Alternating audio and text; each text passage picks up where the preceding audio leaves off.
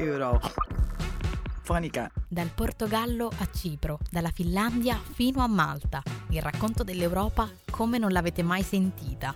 Questa è Eurofonica, il format internazionale delle radio universitarie dedicato interamente alla politica europea. Oggi è venerdì 16 marzo, io sono Renata Giordano e vi parlo dalla città alle pendici dell'Etna, Catania. Esatto, la città che chiama quella bontà fritta di riso e ragù al maschile. Cenere vulcanica, fornelli e diatribe linguistiche a parte, siamo arrivati alla ventitreesima puntata di questa stagione e, come potete immaginare, anche questa settimana c'è stato molto fermento nella politica del nostro continente, sotto ogni profilo.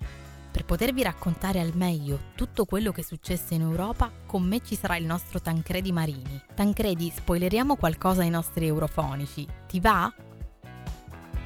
Ciao eurofonici, bentrovati ragazzi. Sono Tancredi Marini e vi parlo da Perugia. Ecco qualche anticipazione Renata. Sono contento di essere qui con te oggi. Sarà davvero una ventitreesima puntata ricca di contenuti.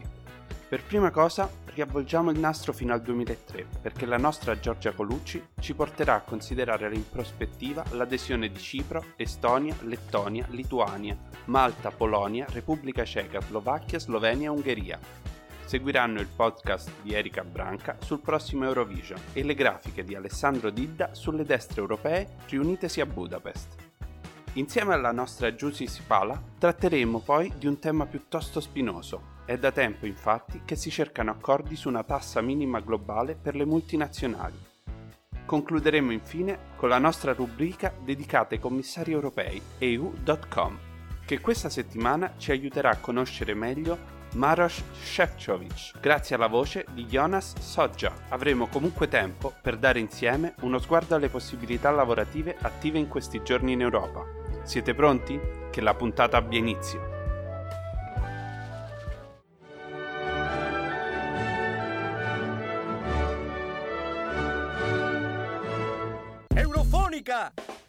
Prima di fare un tuffo nel passato, però, lo sapevate che proprio in questi giorni è uscito il nuovo report sui crimini commessi all'interno dell'Unione? Mentre molte capitali europee sono state prese d'assalto questo weekend da migliaia di manifestanti che reclamavano un'immediata riapertura, l'Europol, l'Agenzia europea per la lotta al crimine nel territorio degli Stati membri dell'Unione, ha pubblicato dati allarmanti la pandemia ha incentivato la crescita dei traffici illeciti e della criminalità organizzata. I criminali hanno rapidamente capitalizzato questi cambiamenti, adattando le loro attività criminali al contesto di crisi, come ha avuto modo di confermare Catherine De Boll, direttrice dell'agenzia. Secondo il vertice dell'Europol, la criminalità organizzata è riuscita ad intercettare i bisogni delle persone e a strumentalizzare le paure iniziali che erano legate alla scarsità di alcuni beni vitali. L'impatto immediato della crisi sanitaria è stato più visibile nella contraffazione di prodotti sanitari e farmaceutici, nella criminalità informatica e in vari tipi di frodi. Continua il traffico di droga. Nonostante la battuta d'arresto all'inizio della pandemia, il mercato degli stupefacenti è tornato in gran parte ai livelli prepandemici. Come prevedibile poi, le imprese che in questo momento faticano maggiormente, come i settori dell'ospitalità, della ristorazione e del turismo, stanno diventando più vulnerabili alle infiltrazioni criminali. La commissaria per gli affari interni dell'Unione, Ilva Johansson, ha stimato che gli introiti delle attività criminali ammontino circa a 140 miliardi di euro. In pratica, l'1% del PIL dell'intera Unione, una cifra immensa che viene sottratta alla tassazione e che potrebbe invece essere utilizzata per finanziare ospedali, vaccini e cure. Secondo l'agenzia, allora, uno dei modi per arginare la crescita smisurata di queste attività criminali è intensificare la cooperazione tra le varie procure, per far sì che tutto il denaro destinato alla ripresa possa essere investito in maniera trasparente e regolare.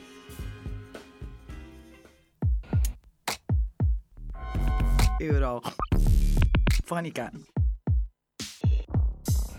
Eurofonica! Eurofonica. E grazie per questo approfondimento, cara Renata. Effettivamente non avevamo ancora dato spazio ai temi legati alla criminalità organizzata nel nostro palinsesto europeo. Ma è certamente un tema di fondamentale importanza e non dovremmo mai smettere di parlarne e presidiarlo. Come ti accennavo, ci sarebbe un altro tema che vorrei portare all'attenzione dei nostri ascoltatori, Esatto, sì, l'appuntamento con la storia curato stavolta da Giorgia Colucci. Siamo alle porte del nuovo millennio e sono passati più di dieci anni dalla disgregazione dell'Unione Sovietica e dei suoi satelliti. Dopo le tragedie dell'ex Jugoslavia, i trattati fondamentali stanno avviando l'Europa verso l'unità nel 2003 l'Unione Europea è pronta ad allargarsi anche nel tentativo di ricomporre la frattura tra est ed ovest che la attraversa dal 1945. Proprio il 13 dicembre dell'anno prima si era tenuto un vertice a Copenaghen che aveva di fatto sancito l'ingresso dell'Unione Europea di ben 10 nuovi stati: Cipro, Estonia, Lettonia, Lituania, Malta, Polonia, Repubblica Ceca, Slovacchia, Slovenia e Ungheria. È per questo motivo che il 12 aprile 2003 i cittadini ungheresi sono chiamati al voto. Si tiene infatti il referendum per ufficializzare l'entrata di Budapest nell'Unione Europea. Partecipa il 45% degli aventi diritto al voto e il referendum si rivela un vero e proprio plebiscito popolare. L'84% di loro si esprime a favore dell'ingresso nell'Unione Europea. Pochi giorni dopo, il 16 aprile, ad Atene, si firmerà quindi il trattato di adesione all'Unione Europea da parte dell'Ungheria. Sono anni di speranza nella pace e nella crescita economica. Non c'è ancora l'ombra della crisi del 2008 e delle difficili conseguenze che hanno influito sugli standard di vita degli europei e sulla fiducia nelle istituzioni. Insomma, non si registrano ancora gli ingredienti che porteranno al potere leader populisti come l'ungherese Viktor Orbán, la cui prima seria vittoria risale al 2010. Una cosa è certa, nei 18 anni trascorsi dal referendum del 2003, il rapporto tra Budapest e Bruxelles è cambiato. Sono emerse tensioni sui temi fondamentali come lo Stato di diritto, le migrazioni e, negli ultimi tempi, le campagne vaccinali contro il coronavirus. Giusto per fare un esempio fra tutti, è di pochi giorni fa la scelta ungherese di acquistare dosi di siero cinese prodotto da Sinopharm e del russo Sputnik, due vaccini che non sono ancora stati approvati dall'EMA. Tra le sfide dell'Europa di oggi, forse è impossibile considerare il recupero della fiducia incondizionata del 2003. La tutela e la responsabilità verso i cittadini che l'hanno scelta rimane però un dovere. Eurofonica! Eurofonica. E da Budapest ci spostiamo a Sanremo, Tancredi, che ne dici? I Maneskin, vincitori della 71esima edizione del festival, la prima e si spera l'ultima edizione a svolgersi in piena pandemia, approderanno sul palco dell'Eurovision Song Contest 2021, la gara musicale tra gli artisti europei. Come ogni gara che si rispetti, anche quest'anno non sono mancate le polemiche, che in questo caso particolare non sono altro che proiezioni dei bracci di ferro geopolitici. La nostra Erika Branca ci spiega meglio che cos'è l'Eurovision, come è nato e quali sono i contrasti che quest'anno stanno animando il festival. A questo punto, Erika, the floor is yours. Euro. Fonica. Ricordate Diodato che con fai rumore riempie l'arena di Verona vuota? Le luci del tricolore italiano e il colore azzurro dell'Europa? Bene, questa fantastica suggestione è stata l'ultima esibizione italiana all'Eurovision a cui abbiamo assistito, o meglio, a cui non abbiamo assistito. Lo scorso anno, infatti, l'Eurovision Song Contest 2020 è stato trasformato in Europe Shine a Light, un show senza competizione che ha raccolto le esibizioni dei 41 cantanti rimasti a casa come tutti noi. Della scorsa edizione annullata resta soltanto lo slogan ufficiale dell'evento, Open Up. Sarà infatti utilizzato per l'Eurovision Song Contest 2021. Pensate che il festival giunge alla sua 65esima edizione. Ma cos'è esattamente l'Eurovision? L'idea dell'Eurovision nasce negli anni 50. Dopo la seconda guerra mondiale, i paesi europei sono alla ricerca di un programma di intrattenimento che possa coinvolgere e unire gli Stati membri. La televisione sta muovendo i primi passi, così il drammaturgo e giornalista italiano Sergio Pugliese suggerisce di organizzare una gara canora seguendo il modello del Festival di Sanremo. Leggenda narra che abbia convinto la platea affermando perché Sanremo è Sanremo, la prima edizione del Festival Musicale Internazionale si tiene nel 1956 a Lugano, esattamente 5 anni dopo il nostro primo Sanremo. Da quel momento l'Eurovision è stato trasmesso ogni anno senza interruzioni in tutto il mondo, fatta eccezione per il 2020. L'annuale concorso Canoro è organizzato dai membri dell'Unione Europea in radiodiffusione, in inglese European Broadcasting Union, un'organizzazione che raccoglie le principali emittenti nazionali d'Europa. Il termine Eurovision però non deve trarre in inganno, perché partecipano al concorso anche paesi extra UE, come ad esempio l'Albania, la Bielorussia, la Macedonia del Nord e la Serbia. Ciascuno Stato presenta un proprio cantante. La selezione dei partecipanti spetta alle emittenti televisive competenti dei singoli Stati. Le modalità di selezione più comuni sono principalmente due. Fare come l'Italia e organizzare un festival musicale il cui vincitore o vincitori, è il caso di dire quest'anno, vengono invitati all'Eurovision, oppure procedere per scelta interna, cioè il cantante e o il brano vengono scelti dall'emittente nazionale stessa. Le regole di selezione sono semplici e chiare. Per quanto riguarda i cantanti, è necessario che sul palco non si esibiscano più di 6 persone, eventuale scimmia che balla occidentali scarma compresa, e che i partecipanti abbiano almeno 16 anni, come insegna l'ultima vincitrice italiana dell'Eurovision, Gigliola Cinquetti, che a 16 anni sbaragliò la concorrenza con l'opportuna non ho l'età per amarti. Le canzoni invece non devono essere più lunghe di 3 minuti. Sì a qualsiasi lingua, anche inventata. No cover, no scenografia o coreografia controverse. No animali e no contenuti pubblicitari, politici o offensivi.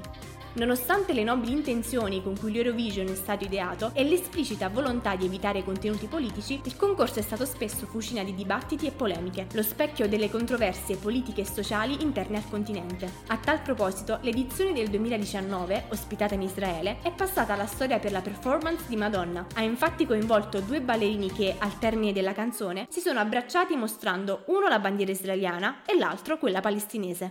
L'edizione di quest'anno non è ancora cominciata, ma sono già scoppiate le prime polemiche. Manizza, la cantautrice che rappresenterà la Russia con un brano dal titolo Russian Woman, è stata accusata da un gruppo tradizionalista russo di offendere la dignità della donna russa e violare l'armonia nazionale. Contestualmente, l'Unione russa delle donne ortodosse ha dichiarato che il testo del brano incita l'odio verso gli uomini e mina le fondamenta di una famiglia tradizionale. Critiche simili sono state mosse dalla Duma, il Parlamento russo, per cui la canzone potrebbe essere promotrice di valori antirussi. Il testo in realtà parla soltanto di empowerment femminile. Destino ancora più travagliato è toccato alla Bielorussia. Il duo che avrebbe dovuto presentarsi al festival, Ival, selezionato per l'edizione 2020 poi annullata, è stato escluso dall'edizione 2021 dalla stessa Bielorussia. La ragione ufficiale dell'esclusione, comunicata dalla TV nazionale bielorussa, è stata che il duo Val non ha coscienza. Chiara risposta all'intervista degli artisti che avevano affermato di voler rispettare la propria coscienza e non dimenticare neppure sul palco le violenze che si stanno compiendo in Bielorussia. Ovviamente i motivi dell'esclusione non hanno nulla a che vedere con eventuali giudizi sulla coscienza altrui, si fondano più che altro sulla volontà di punire gli artisti per aver criticato le condizioni di vita in Bielorussia sotto Lukashenko. Dall'agosto 2020 sono in corso proteste e manifestazioni contro il regime che governa in maniera autoritaria dal 1994.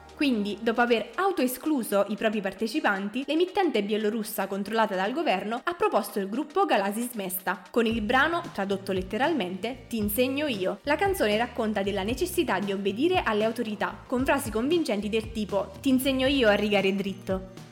L'European Broadcasting Union ha ovviamente deciso di rifiutare la canzone, poiché contenente un messaggio politico e quindi vietata dal regolamento. Ma la televisione di Stato bielorussa, o sarebbe meglio dire il regime, non si è arresa e ha proposto un'altra canzone dello stesso gruppo. Anche questa è stata rifiutata dall'organizzazione dell'Eurovision, in quanto violava nuovamente il regolamento del festival. Insomma, sembra che ci siano tutti i presupposti per rendere questa edizione del 2021 assolutamente scoppiettante. Non ci resta che attendere il 18 maggio per restare zitti e buoni davanti alla tv e non perderci nemmeno un minuto dell'evento non sportivo più seguito al mondo. Erika Branca da Pisa per Eurofonica.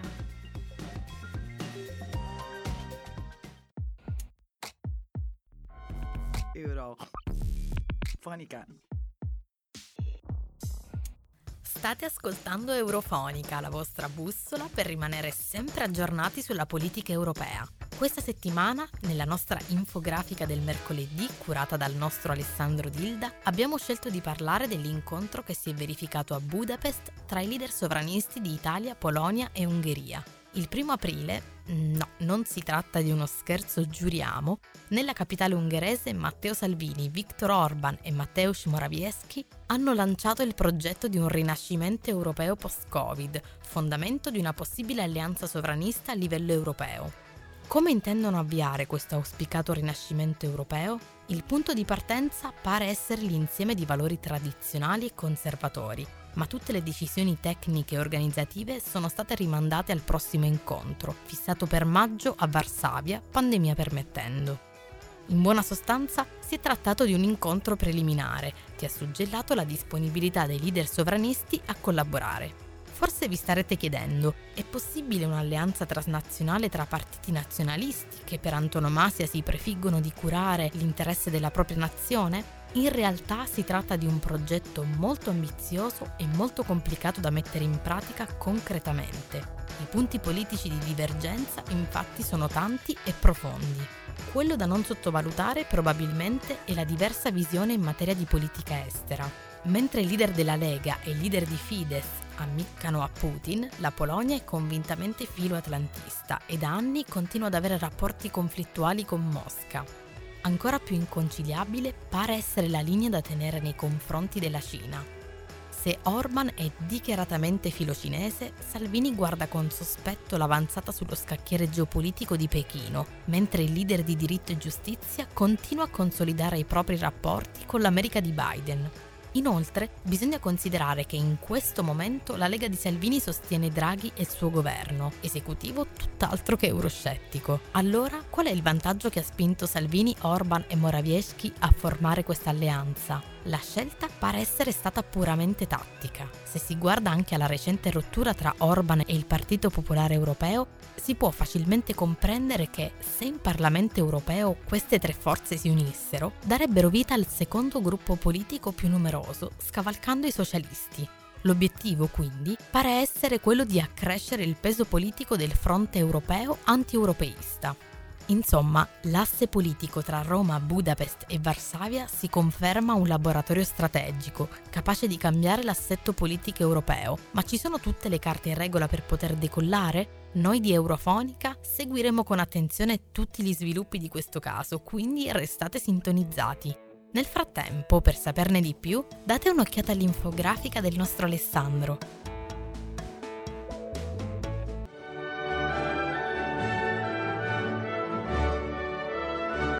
Eurofonica! Eurofonica. Eurofonica.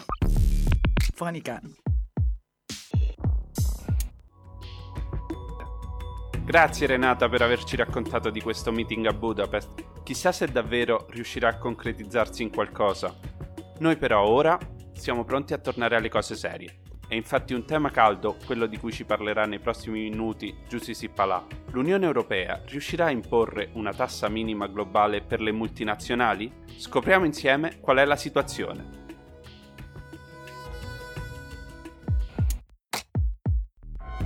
Eurofonica. Bahamas, Bermuda, Panama e Aruba. No, non è la lista dei paradisi esotici in cui tutti, almeno una volta nella vita, abbiamo desiderato di andare in vacanza a sorseggiare cocktail in riva al mare, ma piuttosto i nomi di alcuni dei paradisi fiscali in cui da anni le multinazionali parcheggiano i propri ricavati in attesa di rientrare in patria a condizioni favorevoli. Pratica scorretta, è vero, ma forse non meno nociva di quella che spinge invece altre grandi multinazionali a reinvestire i propri profitti acquistando le azioni dell'azienda stessa e far rialzare così il valore dei titoli a beneficio dei dirigenti. Il problema dell'evasione e dell'illusione fiscale attanaglia il mondo intero e accomuna i regimi fiscali degli stati di ogni continente. Riguarda soprattutto multinazionali che nonostante gli enormi profitti versano bassissime imposte fiscali evadendo somme non proprio insignificanti. Basti pensare alle vicende che in passato hanno svelato le modalità con cui colossi come Google, Apple o Ryanair riuscivano ad evitare la tassazione sfavorevole in alcuni dei paesi in cui tutt'oggi operano. Proprio in Italia, nel 2017, per esempio, le indagini della Guardia di Finanza hanno costretto Google a versare più di 300 milioni di euro alle casse italiane, cifra stabilita come compromesso in realtà per il raggiungimento della pace fiscale tra l'Italia e il gigante digitale, che ha nel contempo stipulato accordi preventivi per la corretta tassazione in Italia delle attività dell'azienda riferibili al nostro paese. Se pensiamo poi a come la pandemia da coronavirus ha danneggiato l'intera economia globale, costringendola pericolosamente a contrarsi per lunghi mesi e offuscando qualsiasi speranza di ripresa immediata e omogenea, ci sembra quasi ovvio che mettere fine a queste emorragie di finanze può essere un modo per vedere la luce in fondo al tunnel della crisi economica. A proporre una soluzione alla questione ci ha pensato la segretaria al tesoro statunitense Janet Yellen, intervenendo al Chicago Council on Global Affairs. Ex presidente della Federal Reserve Yellen ha lanciato infatti un appello per istituire una tassa minima globale sulle multinazionali, a prescindere dal luogo in cui si trovino. Ha invitato quindi i paesi di tutto il mondo ad unirsi agli Stati Uniti nella determinazione di un'aliquota minima da applicare ai profitti delle multinazionali realizzati all'estero. A dir la verità, però, già da anni l'Organizzazione per la cooperazione e lo sviluppo economico lavorava a un progetto di riforma della fiscalità internazionale, tentando di stabilire i nessi con cui identificare la presenza economica di una multinazionale fisicamente assente da un paese e il diritto di quel paese a tassarne i profitti e quindi la conseguente introduzione di un livello minimo di imposte sugli utili che le multinazionali sono tenute a pagare. Progetto rallentato dagli stessi Stati Uniti negli anni della presidenza Trump, ma che si avverte adesso sempre più urgente a causa della situazione mondiale attuale. Le multinazionali sembrano infatti essere le aziende che hanno tratto il maggiore profitto nonostante le chiusure forzate e i ripetuti lockdown a cui siamo tuttora costretti chiusure che non hanno invece riguardato i tantissimi dipendenti di colossi come Amazon.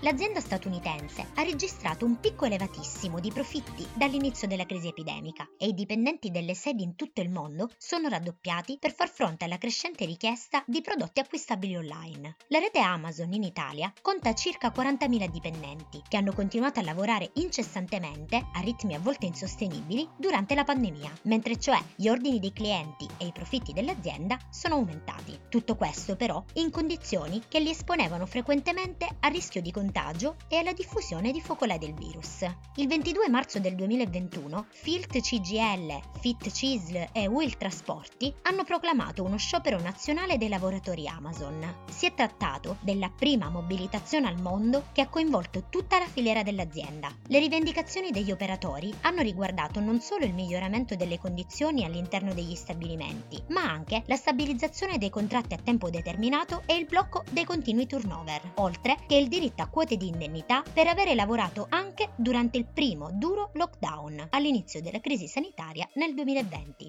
Mettere d'accordo però i governi dei vari stati non è impresa facile. La tassazione è considerata infatti un punto chiave dei modelli economici di ogni singolo Stato e nonostante la Commissione europea si sia espressa in maniera favorevole a proposito di una riforma fiscale internazionale sotto la guida dell'OCDE, dell'Ocse, lo stallo, che vede la riforma bloccata dal 2011, non sembra essere causato solo dalle ingerenze d'oltreoceano, ma anche dalla difficoltà di trovare un compromesso persino tra i 27 stati dell'UE. Il ministro italiano dell'economia, Daniele Franco, al termine della riunione dei ministri delle finanze del G20 la scorsa settimana, ha dichiarato proprio che il G20 punta a raggiungere un accordo sulla tassazione internazionale entro il prossimo luglio. Ma staremo a vedere. Giussi Sipala, da Catania, per Eurofonica.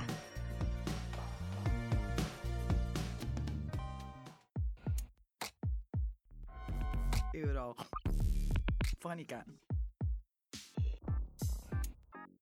Siamo di nuovo qui, tornati solo per un momento per buttarci alla scoperta dei commissari europei con la nostra rubrica EU.com. Oggi il nostro Jonas Soggia ci porterà a conoscere il commissario europeo per il mercato unico digitale, lo slovacco Maros Shevchovic. Il 55enne socialista è commissario ininterrottamente dal 2009.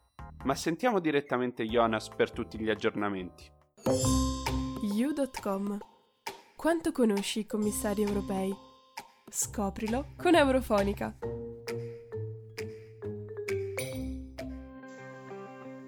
Maros Šefčovič nasce nell'allora Cecoslovacchia del 1966. Finita la scuola, si iscrive all'Università di Bratislava, ma dopo solo un anno lascia il suo paese per andare a studiare nella più prestigiosa università del blocco sovietico, il Moscow State Institute of International Relations.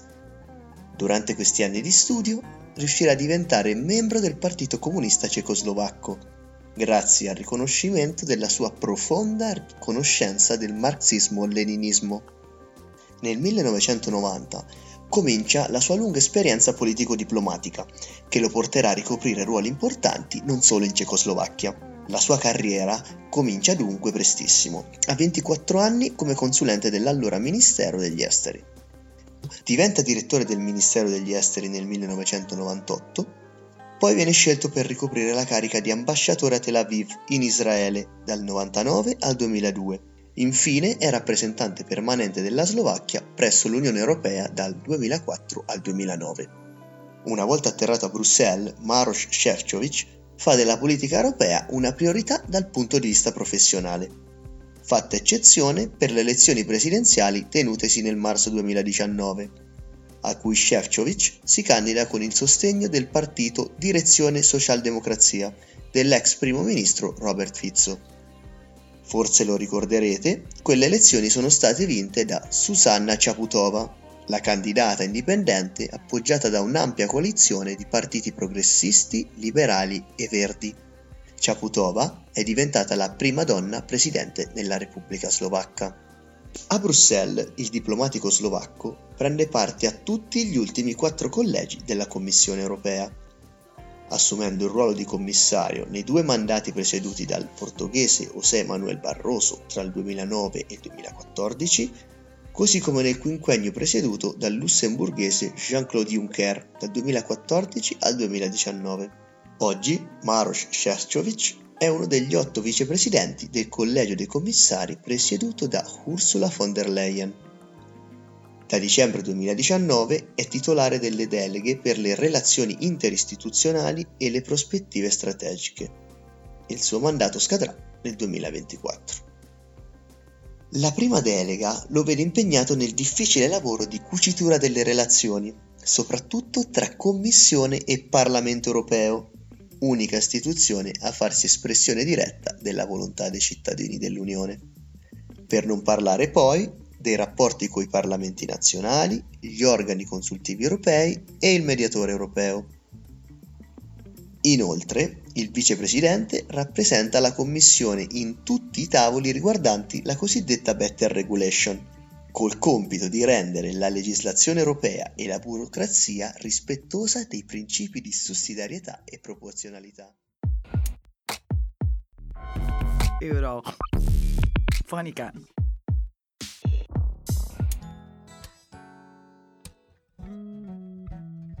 Noi ci stiamo per salutare, ma prima vogliamo condividere con voi qualche proposta di lavoro.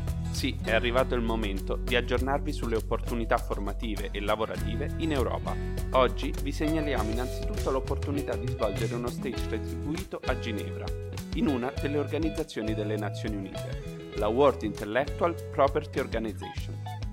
Lo stage ha una durata variabile dai 3 ai 12 mesi e possono candidarsi per questa posizione sia gli studenti universitari sia i neolaureati. Cercano numerosissimi profili, dai traduttori agli esperti legali, passando per gli economisti e i funzionari amministrativi. È essenziale l'inglese e almeno un'altra lingua. Avete tempo per mandare la vostra candidatura fino al 30 giugno 2021. Dopodiché abbiamo una seconda proposta per voi ed è per un pubblico un pochino più ristretto. Ci sono infatti 30 borse di ricerca a disposizione di studenti in ambito scientifico. Il bando, promosso dal consorzio Unifarma Graduates, è finalizzato all'assegnazione di borse di studio per stage all'estero presso dei centri di ricerca europei del settore chimico, farmaceutico, farmacologico, biotecnologico e biologico. La scadenza è il 3 maggio 2021 con questo è davvero tutto, ma vi invito comunque a monitorare le pagine ufficiali della World Intellectual Property Organization e del consorzio Unifarma Graduates per raccogliere maggiori informazioni su queste proposte lavorative e chissà per fare domanda. Eurofonica! Eurofonica. È già tempo di salutarsi purtroppo. La nostra redazione però continua a lavorare per raccontarvi tutte le notizie rilevanti in fatto di Europa. Per rimanere sempre aggiornati potete ascoltare ogni giorno i nostri contenuti sul sito www.raduni.org, Spotify e Apple Podcast. Inoltre possiamo interagire sui nostri canali social, Facebook, Instagram e anche su Twitter. Siamo molto curiosi di sapere che ne pensate dei temi di cui abbiamo discusso insieme oggi, quindi commentate liberamente i nostri post. Grazie Tancredi per aver percorso insieme a me il racconto della settimana europea. L'appuntamento, come sapete, è per venerdì prossimo. See you Eurofonici!